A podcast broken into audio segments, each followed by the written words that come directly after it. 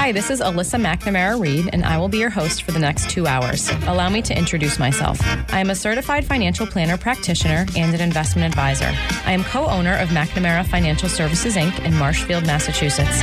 McNamara Financial is a federally registered investment advisor, and by my definition anyway, is a true family business. We work with clients like you every day, regular people that need help making sound financial decisions, or people that want one less thing to worry about. I work with clients for a fee based on assets that I manage, or an hourly or flat fee for creating financial plans. I am not compensated via commissions unless I have the pleasure of helping someone with their insurance needs. There are some things worth paying for, and perhaps a lifetime of financial security is one of them.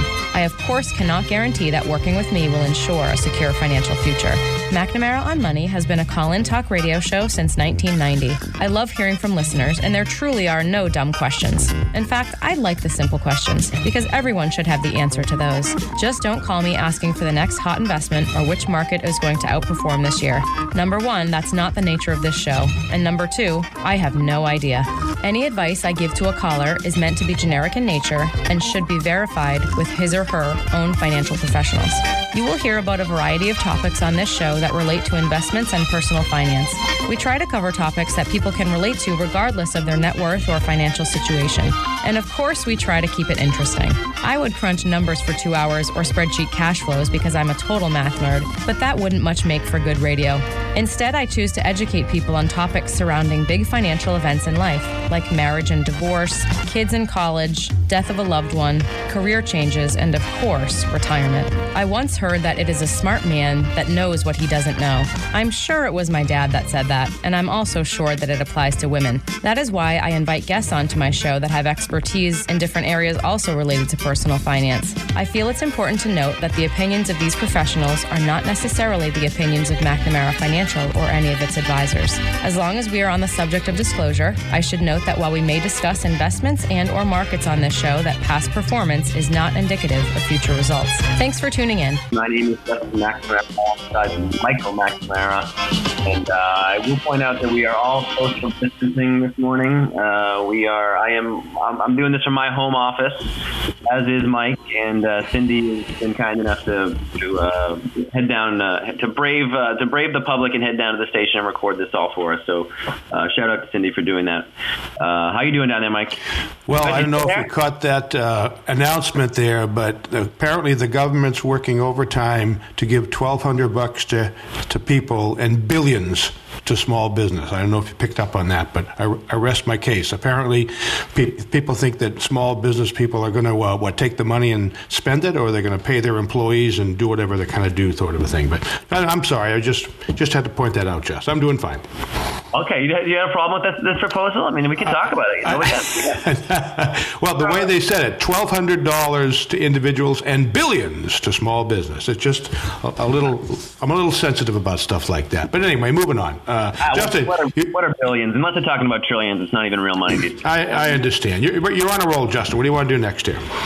Um, yeah, well, you know what? Before I before I talk, should we, you know, just wanted to see how mom's holding up with the uh, with the Tom Brady trade. Is she okay with it? What's going on? Trade the, the uh, You know, uh, she's okay with that because in the last couple of years uh, he lost some respect and status uh, in her mind and mine. So yeah, he, okay. we we wish we had Jimmy G, but we'll we'll deal with whatever we have. She's she's hanging in there, Justin. Actually, but she did say she might want to go to a game in Tampa sometime. So I don't know. We'll see about that. That's right. You'll actually, that's easy for you, huh?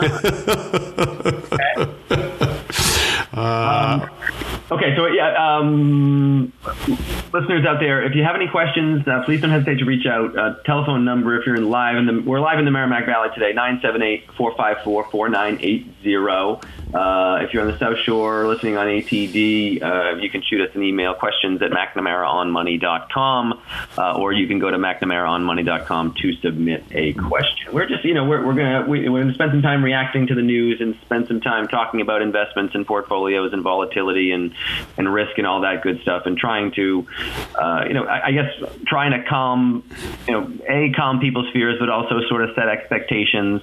Uh, I think it's been, it's been such a long time since we've had anything serious happen. You know, it's you know the this is the first official bear market where the stock market dropped 20 percent uh, since 2007, and it's, it's been a long time. So we're gonna keep talking about that and what to expect going forward. And just you know, volatility has always been part of the deal, and you know maybe now more so than ever. Uh, and we just want to hammer that home to clients. So. Yeah, and folks, uh, you know, volatility is good. You need it to make money. You really understand that, folks. Uh, you know, n- nobody has a problem with upward volatility if you went up thirty percent. By the way, you know, uh, the S and P was up what uh, fourteen or fifteen percent last year. Josh, what, what was it for 2019? Do you remember? It was up uh, significantly. I can look it up though. Yeah, but why don't you look it up? But my point is, nobody had a problem with that upward volatility. Now that it's down, that's the problem. And my point, and I'm, I'm being very sincere here, folks, you don't get paid unless you have volatility, and you have to deal with the temporary downward stuff. Okay, A- anything that you do to lessen volatility lessens your potential return, and you really need to get that.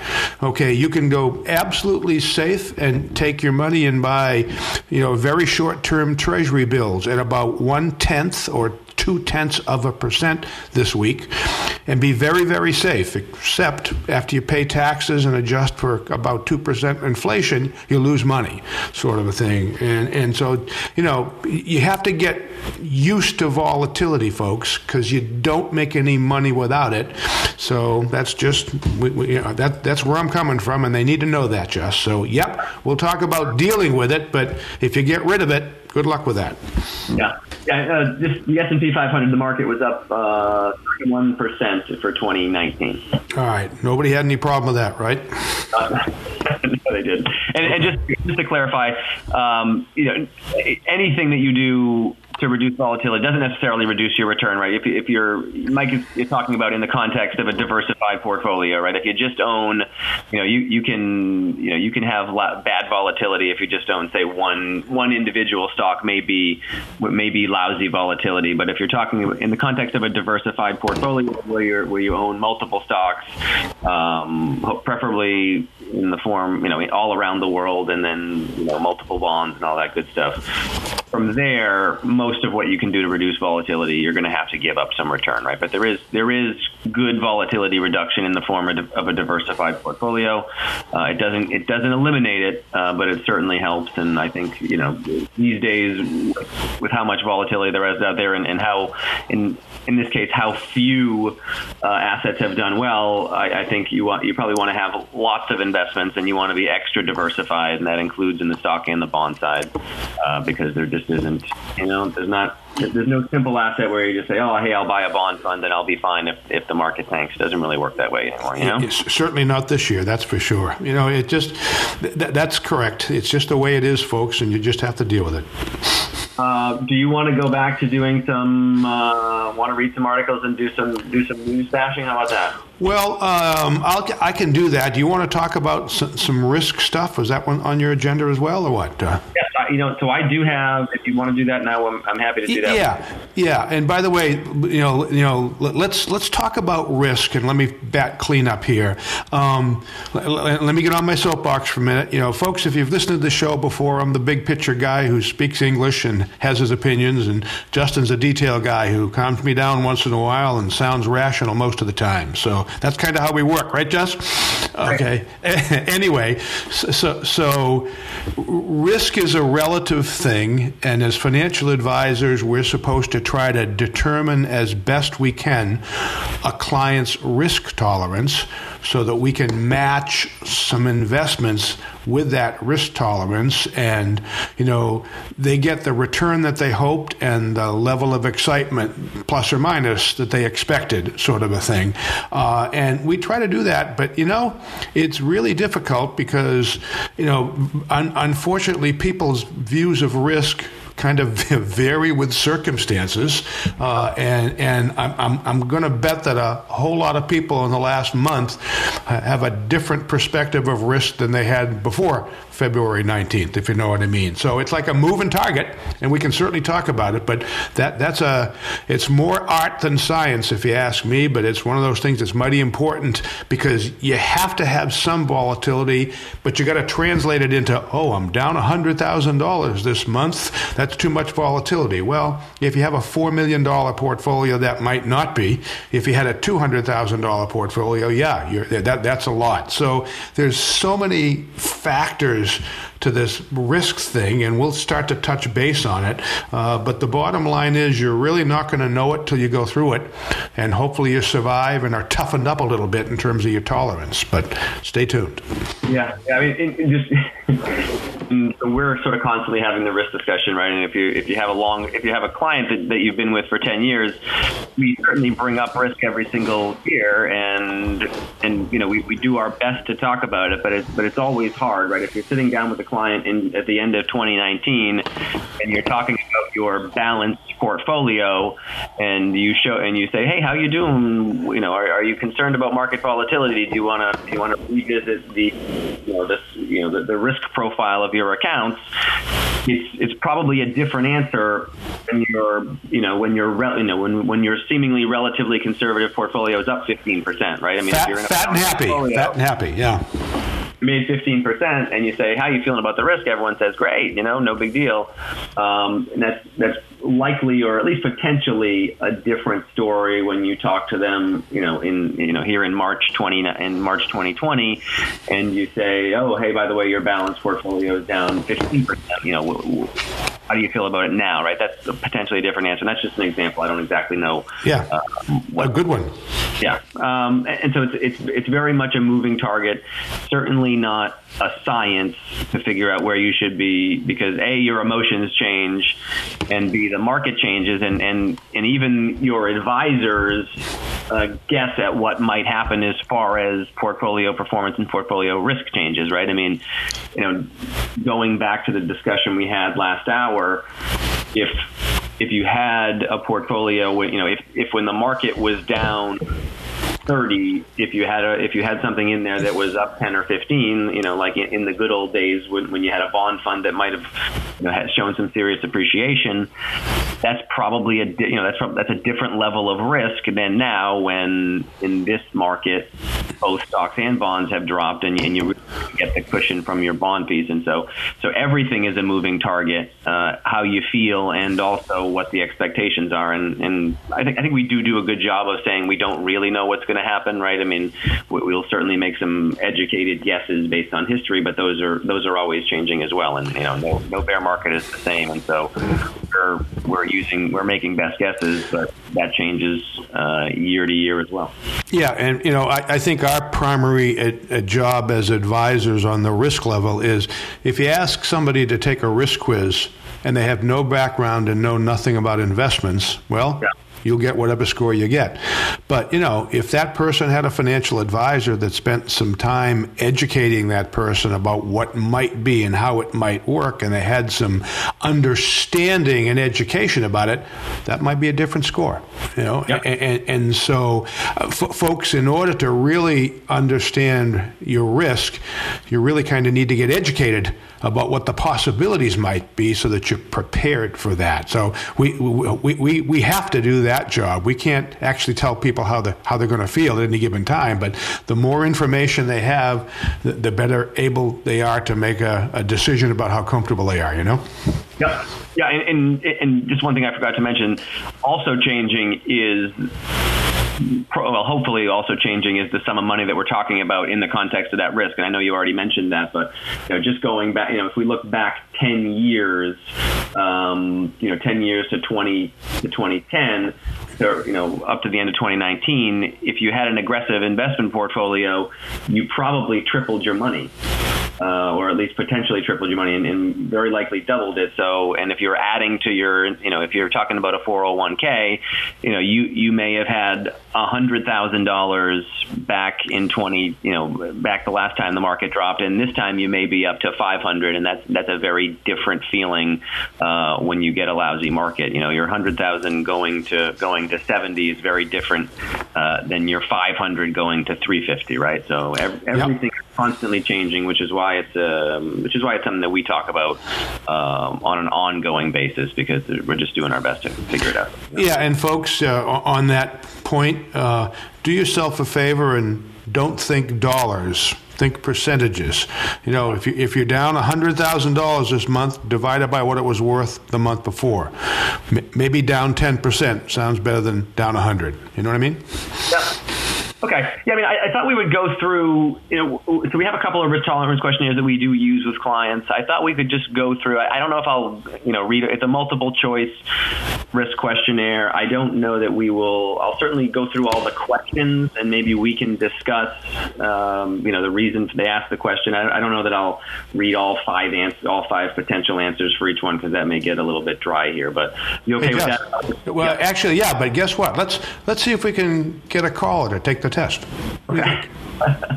we can give it a whirl. Uh, and, and, by the way, we can give a gift certificate for, what, say, 75 bucks to a local restaurant in the Merrimack Valley for anybody who wants to take our risk quiz. How's that? That sounds good. A bribery call. Okay. Well, well uh, incentive. Incentive. Okay. So, so why don't you give out that number?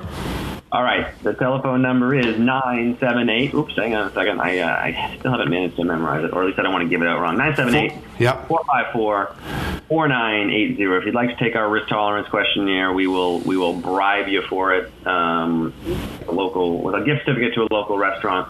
Uh, so give us a call 978-454-4980. and tell you what, Jess, I'll do a couple of uh, article commentaries. We'll wait about five minutes and then get on with it. How's that sound? Is that all right?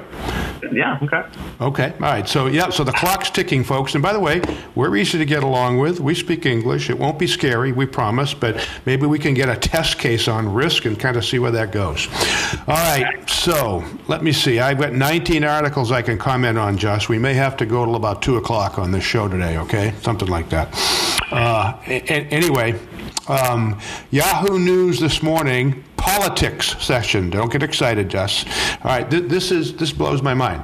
How did Nancy Pelosi and Joe Biden screw this up? Okay, this is by a fellow named Zach Carter from the Huffington Post. The And, okay, yeah. Yeah, and then by the way, here's the first sentence. President Donald Trump has unleashed a humanitarian and economic disaster on his own people. There is no way to escape this fact. you can't make this stuff up. You. Uh, okay, I, I, where, where, where, do you, you, have to get down about two thirds of the way in the article, but before you get to the, the, the top there, I, I, above and above and beyond. Okay, so I don't know uh, the qualifications of Zach Carter from the Huffington Post, but um, let's see. Did you read the article? I did. Okay, uh, here's here's a quote uh, and he's talking about the failure of the Trump administration, and by the way, Congress in general. As a result, the United States now faces a domestic crisis unseen since the Great Depression.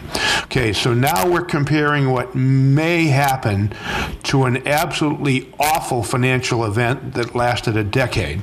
Okay, this is the result of political malpractice, not merely biological bad luck. I'm down with that. I think our, our entire political system uh, is having difficulty kind of deal with this, but hopefully they'll figure it out over the weekend because we are in a bit of a crisis there. But anyway, yeah, uh, I, yeah, I don't want to get political, but n- n- nobody's helping very much. Okay, uh, let's see here. One more, Just. Uh, Goldman Sachs warns the S&P 500 could sink to 2000. Oh, okay. Okay, so it's about 2350 now. But anyway, that's another 13%. Goldman Sachs sees potential for the S&P 500 to drop to 2000, down 41% from an all-time high. Okay. Um, but then here, here's the next part. Before rebounding to end 2020 at oh. 3200 as the impact of the coronavirus roils markets. Okay. Okay. So there's you know there okay, so there's a pretty smart investment firm that's thinking, "Hmm, we're going to have some difficult times and we'll get over it and we'll rebound." And by the way, I don't think there's any question about that. It's just a question of whether they got the timing right, you know, yeah. kind of given the circumstances. That sounds like uh, okay article. You, you, you, have a problem with that one? Yeah, no, no, no. I, I said I'll quote some ones that make some sense from my point of view. Yep. Okay. Uh, there there is we'll do one more. Okay, and and this is just uh, such a hoot. I, I, I just can't believe it. Hang on a second. Okay, all right, here we go. This this will be good. Then we can start our quiz with or without a caller here. Okay, so this is uh, Yahoo News UK, United Kingdom, Rebecca C. Taylor, coronavirus These are the 19 main developments that have happened today.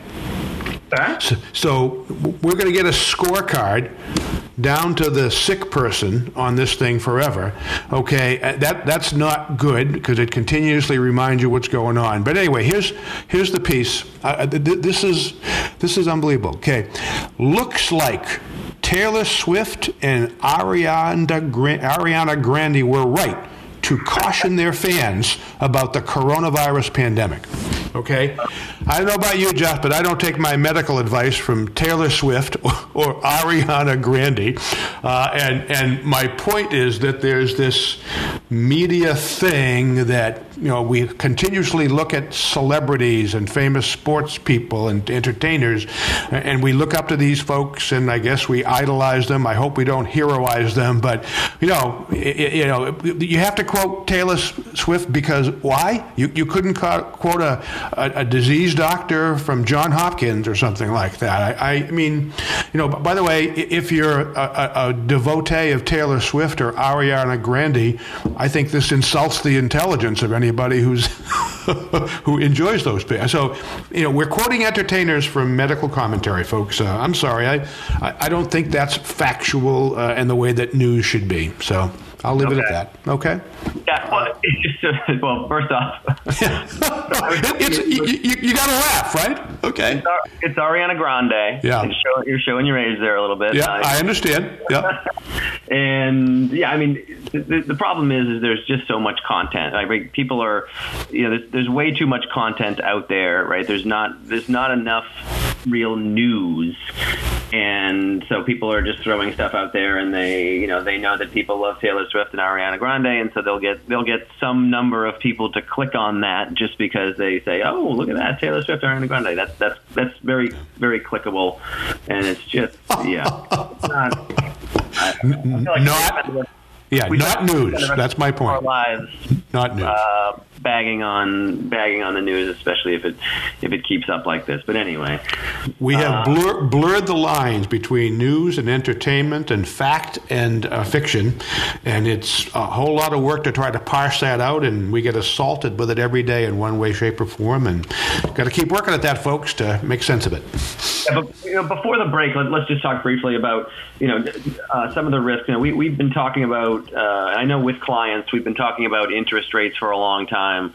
Um, you know, the interest rates have, have sort of dropped from you know, 70s and 80s from very high numbers down to very close to zero now, and that's been a, a discussion topic for us just because you know it, it makes news. Um, it makes news particularly because the Fed is always in the news, and the Fed is sort of our primary uh, defense against um, you know against economic hardship these days, and and you know cutting interest rates is probably their most powerful the most powerful tool in their toolbox.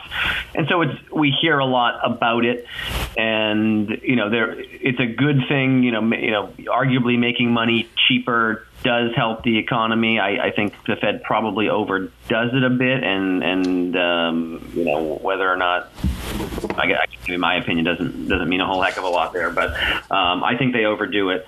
Uh, but there there are certainly downsides to lower interest rates. Right, the upside was for a long time if you owned a bond portfolio and interest rates kept going down and down and down, that was a that was a tailwind to your bond portfolio. Uh, but as they get low, and if you get into a cycle where interest rates are cycling up, that's a headwind to a bond portfolio, and, and you know maybe an investment portfolio in general, um, but specifically on a bond portfolio. You know, we, we did see long-term rates go way down, and then they they jumped way back up.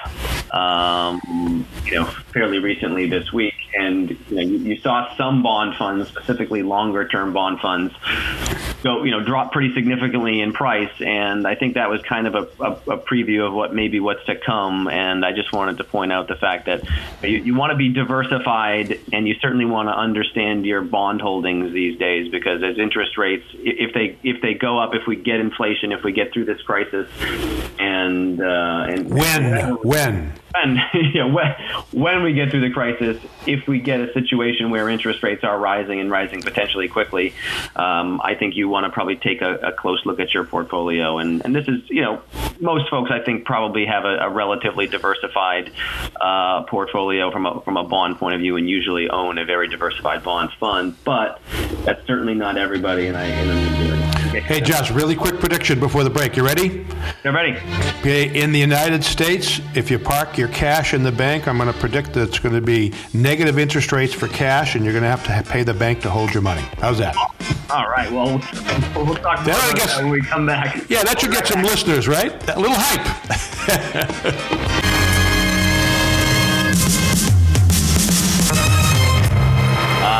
Okay, so if you have any questions, we you know we have an offer out there to go through a risk tolerance questionnaire with us, uh, and uh, and if so, we'll we'll even offer you a little bribe. We're going to get started here in just a minute, so if you would like to do that, uh, let's do it relatively quickly. Uh, telephone number is 978-454-4980. And um, if you have a question on anything, uh, you can call that number or also submit a question online. Um, McNamara of uh, McNamaraOnMoney.com. You can submit a question, uh, or if you want to email us, questions at McNamaraOnMoney.com. All right, so let's go through it. Uh, we've been uh, we've been media bashing for a little while. Go back to that here, but let's spend let's spend the rest of this time going through a, our risk tolerance questionnaire. Actually, one of our risk tolerance questionnaires, uh, and I just want to go through the questions here, and we'll talk about each one sort of briefly and why they you know why we ask that question and what we're getting at and the reasons for it. And may go. I, I don't know how quickly or slowly this will go, but uh, let's let's get to it. And um, all right, here we go. Ready? Hang on, hang on. I have multiple screens here at at, uh, at home. It's a lot easier to to get around here. Uh, okay. So, um, you know, before I start, uh, you know, the, the, the question that we are using, this one specifically, I'll, I'll credit uh, the creators of it. It's uh, Litman Gregory Investment Management uh, out of out of California. We uh, we use them for some of our investment research, and they were kind enough to create this risk questionnaire, which is one of the ones that we do use with our clients. And this is the one that's certainly much better on the radio. So. Uh, question number one. Uh, actually, you want to answer these questions, Ed? Do you want to be the actual the taker of the questionnaire? I guess you, you probably should. Someone needs to do it. I was going to say, sure.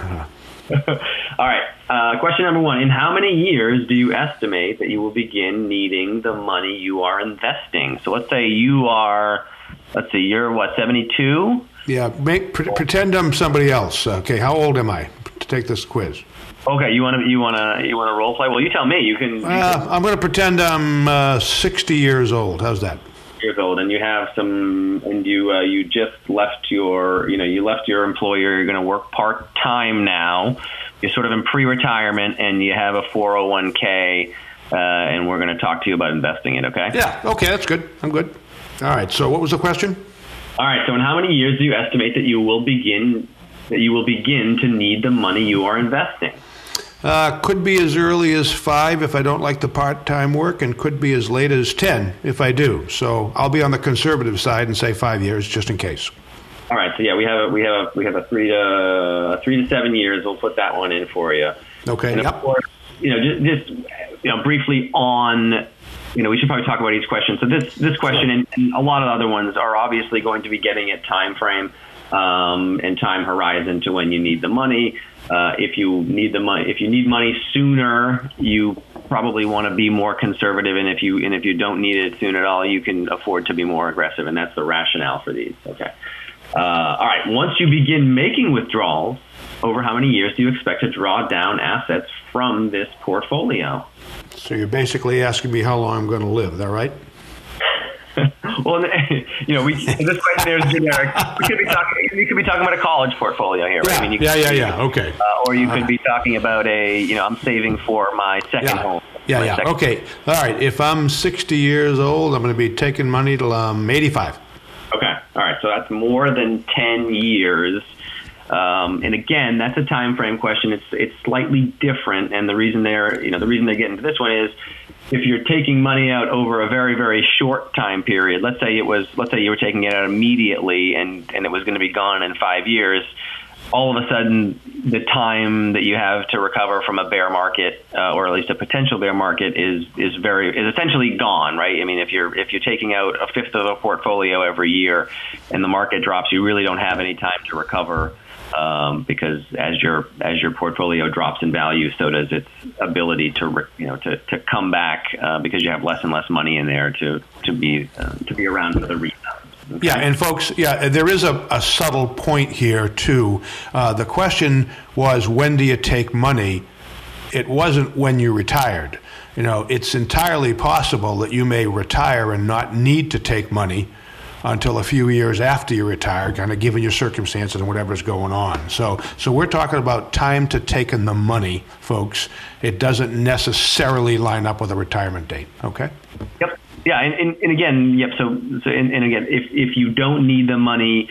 Um, you know that can argue for a potentially more aggressive portfolio, but it doesn't always it doesn't always work that way either. You know, we certainly have clients who maybe have you know who maybe have great pensions or you know one very good pension in Social Security, and they don't technically need any of, of their investments. And you know we have the conversation. Well, you could be as aggressive as you'd like to be, right? It doesn't you know, count is up or down uh, thirty percent in a given year. It's not going to affect your life because you're not using the money.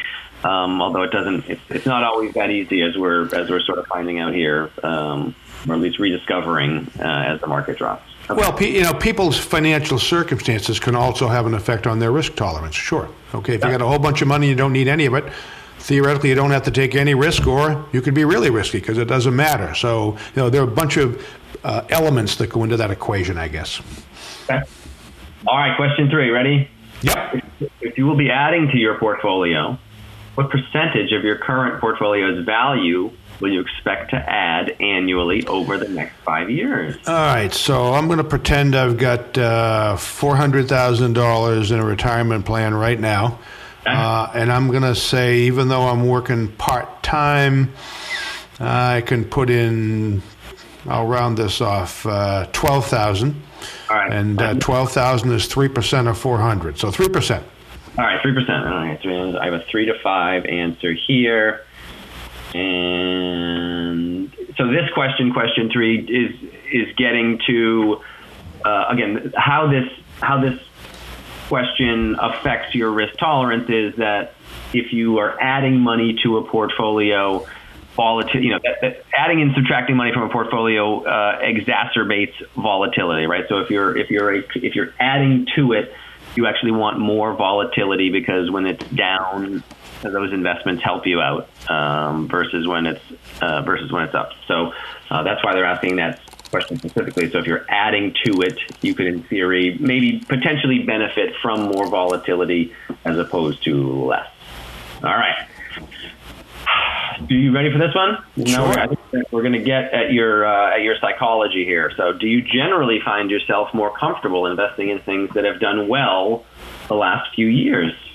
And you and there there are there is a uh, there is an I don't know. There's a yes no and a not sure. Or it depends. Sure. The answer is no because if they've been doing well, they're probably almost uh, due to not do so well. So, okay. No.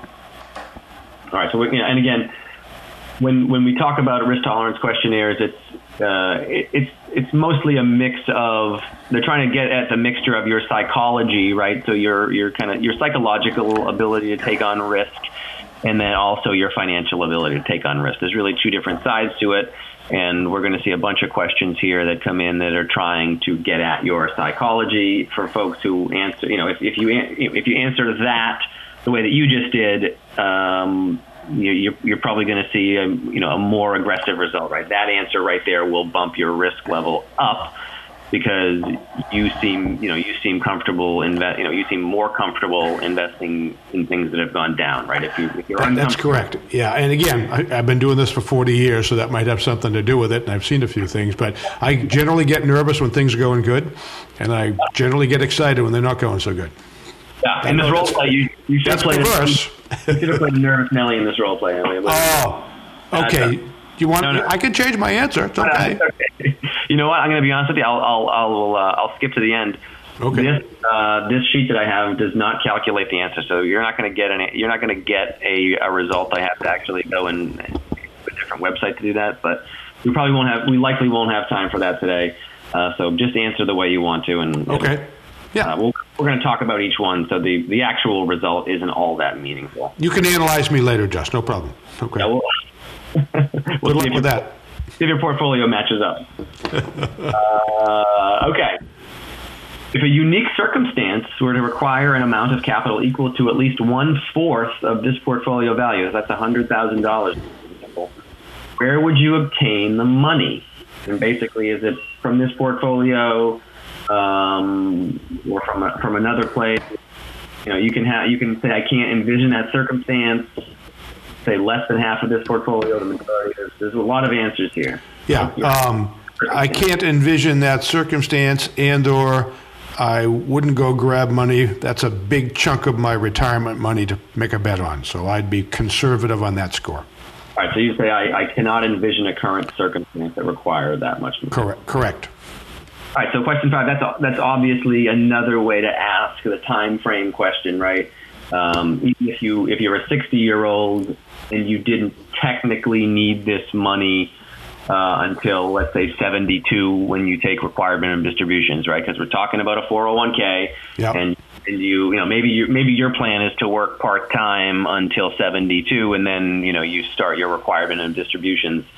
Even if that's your even if you have a very long term time horizon um, with your plan A, if something happens and you ended up needed a hundred thousand needing a hundred thousand dollars, I, I mean that's a that's a big chunk to need, but you know who knows? Maybe it's a maybe it's a wedding or maybe it's a you know some kind of a bill that uh, I don't know. I can't think of a I can't think of a circumstance where you'd need to grab a hundred grand. But if you need that all from this portfolio, that's gonna that'll push you in in the more conservative direction, right? Because you don't want to have you know you don't want to be in a relatively aggressive strategy that might be down you know 30, 35, 40 percent at a given time, and then need to pull out a huge chunk of the portfolio, right? Because you could be you know your 400 could drop to 300 and then if you grab out a hundred, you're you know you've lost half your money already, and you have less less to come less to come back when when things do recover. You're singing my tune, Jess. Okay, I'm making sure. I thought we'd talk about each one of these just to make sure everyone's on yep. the same. Yep. All right, question six. There's only 17 of these, folks. So okay. We'll get through them relatively quickly. If you use withdrawals from your portfolio for living expenses, what what lifestyle changes, if any, you can make if your portfolio declines substantially. You can you can say NA because you're not taking withdrawals now, but will Yep. that's probably your plan. Um, So, should- so should I answer that? Should I pass on that because I don't plan to, or what, do- what do you think? Yeah, I would probably say not applicable. Okay, not applicable. Okay. But, but the other questions are would cut spending sharply, um, reduce spending slightly, no changes, or, and there's even one in there that says, uh, I cannot allow my portfolio to decline substantially. Okay, I'd, I'd uh, you know, if it was a dramatic change, I'd probably attempt to change my uh, living expenses. But then again, that depends on how much of it I absolutely needed. Essential expenses to, you know, pay the electricity or discretionary expenses to go out to the movies. So that's a, dep- kind of depends on how much of it you need for important stuff versus fun stuff, you know? Right. This, yeah, this, this is very much a, um, a, a, a can you adjust your lifestyle, right? I mean, Yeah, have- yeah. you know, Right. we, we certainly see a lot of folks who could, in theory, no, no one wants to cut spending, but we, we certainly work with a lot of folks who could, in theory, cut their spending. Right? I mean, if you're if, if you you know if you have a golf club membership or if you you know if you go out to eat you know three or four times a week, there you know there's there are lots of folks that we work with who could again don't want to but could cut their spending sharply and then you have other folks who are are for the most part taking out money out of their portfolios to cover necessary expenses right you can't stop eating um, you, you know it's, it's, so it's just this is a if you answer i would cut it I, I, I would cut it sharply. That's a more aggressive answer right? That'll push the portfolio risk profile up. And if you say hey i can't afford to cut my spending then that's a more conservative portfolio uh, because you know you just can't you can't afford to see that portfolio drop and have and have the money um, you know sort of dry up and the amount that you can take uh, reduced. Okay, uh, you know what? It looks like uh, we do have a caller. Let's go to Dot. Dot, are you there? Yes, hi. I, Hi. I just uh, a comment and a question, I guess. Okay. Go What do you say to people who have to pay anywhere, and it happened to me for eight years, anywhere with five to ten thousand dollars a month nursing home payments? My husband died a year ago of early onset Alzheimer's. Did not qualify for Medicaid. I want to go into all those details. Yep. Um, wound up taking home equity, uh, uh, refinancing my house. There, and I do know there are still people in the nursing home right now who have to come up with anywhere from five to ten thousand dollars a month, depending how long they're there and how old they are, et cetera. Um, how do you? What are they supposed to do at this point? With, and I know some of them rely on you know their stocks to help pay the difference. Yeah. Dot, have you talked with an attorney about Oh, uh, your situation? Even, two of them don't even talk to me about. Okay. I, am worried about my friends who are. Uh, my husband passed away a year ago. Okay. I I was able to manage to, uh, two. Don't even talk. One was absolutely fa- fabulous, but. Yeah. When it happens early and people don't realize, and you know, there are people out there. In my the situation like I am right now. I've just talked to one of them, and uh, I, the nursing homes going to say it's a state of emergency? Uh, you don't need to come up with the extra five thousand dollars this month. And believe me, it's true. There are people who do not qualify for Medicaid who are at the wits end of, the, of their ability to pay. Yeah. We don't we don't doubt that. Okay, so, you- you're asking spe- specifically in terms Right. of what should they of the do during this period? Yeah. Cash in because they have to. Can they get a some type of a, you know a, a plane from the nursing home that they don't have to pay right now until it bounces back? Yeah. Okay, great question. And did you have a comment as well before? I, you know, that that may be a long answer. Do you want us to answer that, or do you have a comment as well? No, no, that's that's well, I, I, I, it, it's awful when you can't trust either media, either the right, the left, or the in between. Yeah. Yeah. Okay. And that's I think a few of us. I mean, I'm 69, and I mean, I, as you, seen a lot of things. Anyway, what's your advice? Because I'm actually going to be on the phone with one of them tonight. Wow. Okay. Uh, You know, I, I guess I, I, let me start off by saying, I don't know, uh, you know, I'll let, I'll let you have a crack at this. I, I just want to start off and set the stage that um, mm, nurse planning for nursing home and planning for long-term care in general is incredibly difficult, and it's it's it's not easy at all because the the costs are so astronomically high that it's it's hard. You know, you can buy insurance for it, right? There, there's long-term care insurance, which Oh, I did. Oh, yeah. That doesn't. Okay. yeah, and that this doesn't, I'm just sort of setting, setting the stage for our answer. Yeah. Um, it's it's so expensive that um, you know there is insurance available, but the even the insurance is very expensive. So it, and and with it being such an unknown, it doesn't apply to everybody. Uh, you get a situation where where folks say, well, you know, either I can't save for that or I can't afford the insurance. And I just have to bear the risk, or maybe I could afford the insurance, but I don't want to because it's going to be a significant and then it's held against you because oh, you have uh, Right. five hundred dollars Well- a month. Yeah. That goes right against what you're you, you pray like you should for years Yeah. and years, never even expecting to. You're going to have to use it so early in your life. Yep. So, elder care attorneys, some of them I'll tell you, one was excellent, another one should should be put in jail. But that's all I'm going to say. Oh. Uh, what do should they cash in? There's uh, or have them? Then one of them's going to call their attorney on Monday, and see. Yeah. And and now, Dot, I, I, again, I don't know how how know, how well you know your friend's financial situation, but are they? You know, if you're taking money, if if they're regularly taking that, let's say it's five thousand dollars a month to pay the nursing home, have they prepared in advance for that? You know, when we work with clients, if we if we have known expenses, and and if you're in a nursing home, you know that's very clearly a known expense. Ideally, you would have prepared for that as far as income needs go, and and you know hopefully that if if they're taking out five thousand a month, that money's not coming out of the stock market specifically. Is is the, do you know if that's right, the case? right. But you're talking long term, like for them, long term with their loved one is maybe a year to two more. Right. Yeah. Okay. I, I don't know. mean, I guess I guess the advice that I'm, I'm trying to think. I'm, I'm trying to think without knowing the specifics to this uh, of this particular person. It's it's hard to give advice. I, the answer is I don't think you're probably going to get any relief from the nursing home. That's going to be my guess. I mean, I, I, I know that there's you know legislation being worked on, but I, I'm going to doubt that it would be specific and be of any help to your friend. Um, should your friend, ca- ca- you know, I, I don't know that your friend should cash out of her of uh, his or her portfolio. That would really depend on how aggressive it was. You know, if we're talking about a relatively conservative strategy, I don't know that she would he or she would need to, to cash out of it. But if we're talking about a very aggressive type of a strategy, then then maybe that's a different answer. Do you happen to know what the you know how aggressive or conservative they are?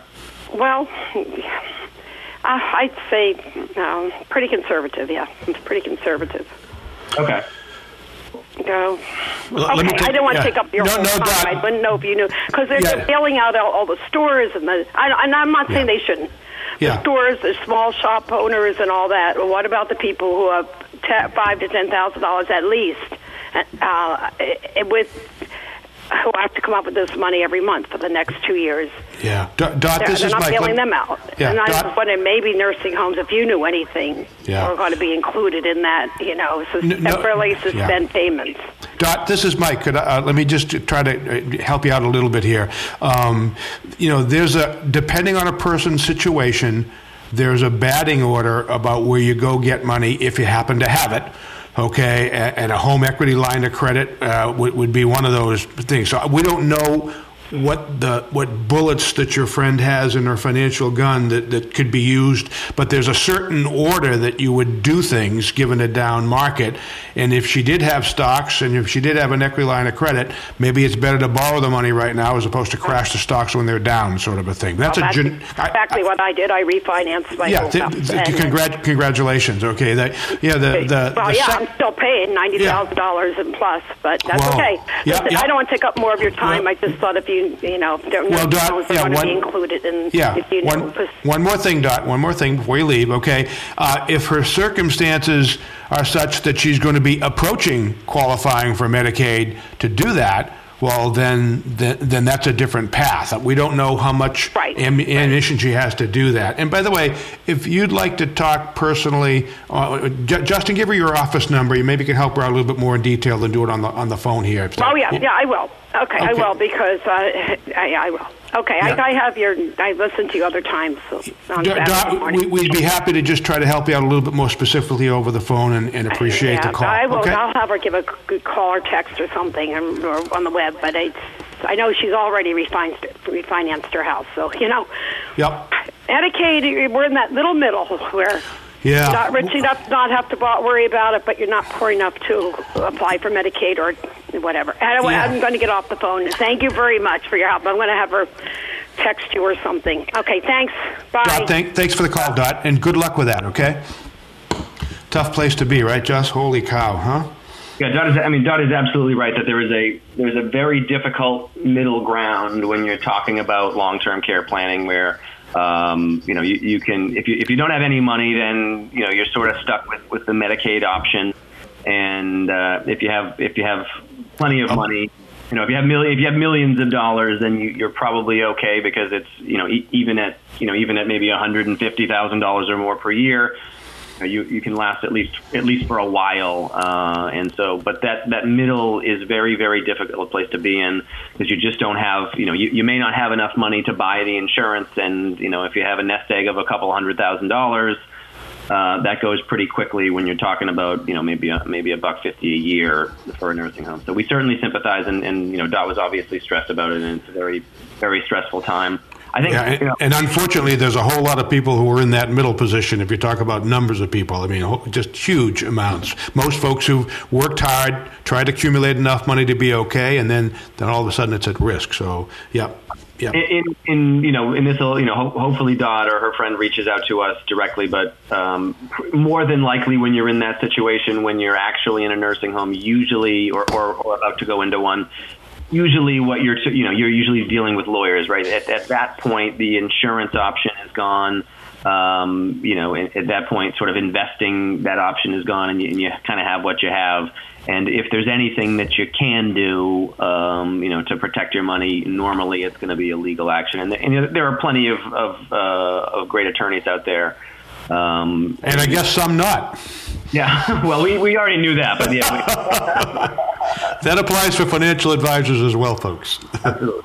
Yeah, yeah I, I, know that she'll be able to get good help out there, and, and we'll certainly help her out if she reaches out. Okay. Well, we'll try. Oh, we'll try. All right. You want to you want to try to burn through the rest of this questionnaire? I'll, sure. I'll go, I'll we'll go quickly. Go ahead. Shoot. Um, when you review your portfolio, Do you focus more on the individual positions or the overall portfolio? Overall. Overall, okay. Yeah, I think I think that question is mostly in there. It's just a sort of a psychological thing. Are, are you are you really digging into the portfolio? Are you you know if you're looking at every position and it bother you it bothers you that one is up and one is down? That's probably an indication that you are maybe maybe paying atten- maybe paying a lot of attention and those folks, I think, normally probably would be considered that would that would maybe nudge you more conservative because if you're looking every day and checking the performance of every of every holding every day, you're probably um, you know maybe more likely to be to be a bit nervous about market movement. That's uh, at least that's my that's my um, take on that on that question specifically. I, okay. Well done, my son. Well done. Uh, you're given the choice between two portfolios. The total values of both portfolios fluctuate by roughly the same amount, but the fluctuations in, in, value of the individual positions are much wider, and that's essentially the same question. Uh, so I'll skip over that one. We'll get to one. Yeah. I'm not paying attention. I'm a big picture kind of guy. Oh, here's a good one. Which is the closest? Which is closest to the largest percentage amount you have ever lost on a single investment? You never lost money? 25, 50, 75, 100? Um, geesh. If it's got to do with, if you never sell, you never lose, right? Well, that's not true. If, if you owned a company that went out of business, you lost. Oh, okay, okay. Uh, you know what? I, I think I've lost a little money on a couple of real estate transactions. Uh, so I'll say five thousand dollars. Five thousand dollars. What's the per, Yeah. what was the percentage of your investment? Oh, uh, tiny. Tiny. That's it. Oh, well, yeah, yeah, small. All right. Well, then you must have stocks during during some bear market. So Sure, sure did. I think that means I think they mean downward fluctuation. I, I don't think specific Yep. to your your definition of lost is not the same as everybody else's. You, I understand. More more correct, but And they should be paying attention about that. okay. All right. Which of the following statements best describes what you did during the most recent investment losses you suffered? You buy more, you sell quickly, or did you continue to hold? Held and bought more in my 401k. All right. Right, I mean, Managed by, managed by Justin. Yeah, I was thinking about it. um, Take care of my money, kid. I was just Okay. doing for the last, uh, for the last one. Anyway, um, that's a psychological question. Again, just trying to get at you know how do you feel about losses? Do you do you, do you look at loss or or a temp or or downward volatility? We'll call it. Do you look at that more as an opportunity or more as a risk? Right. In your case, because you've been doing this so long and you've seen so much so much up and down over the years, uh, you clearly look at it more uh, of an opportunity. As long as we don't go back to the Stone Age, it's going to work just. That's how it is. Ah, perfect timing. Look at that. All right. Well, uh, nice talking to you out there. Hey, everybody, stay safe, stay inside, and uh, we will talk to you next week.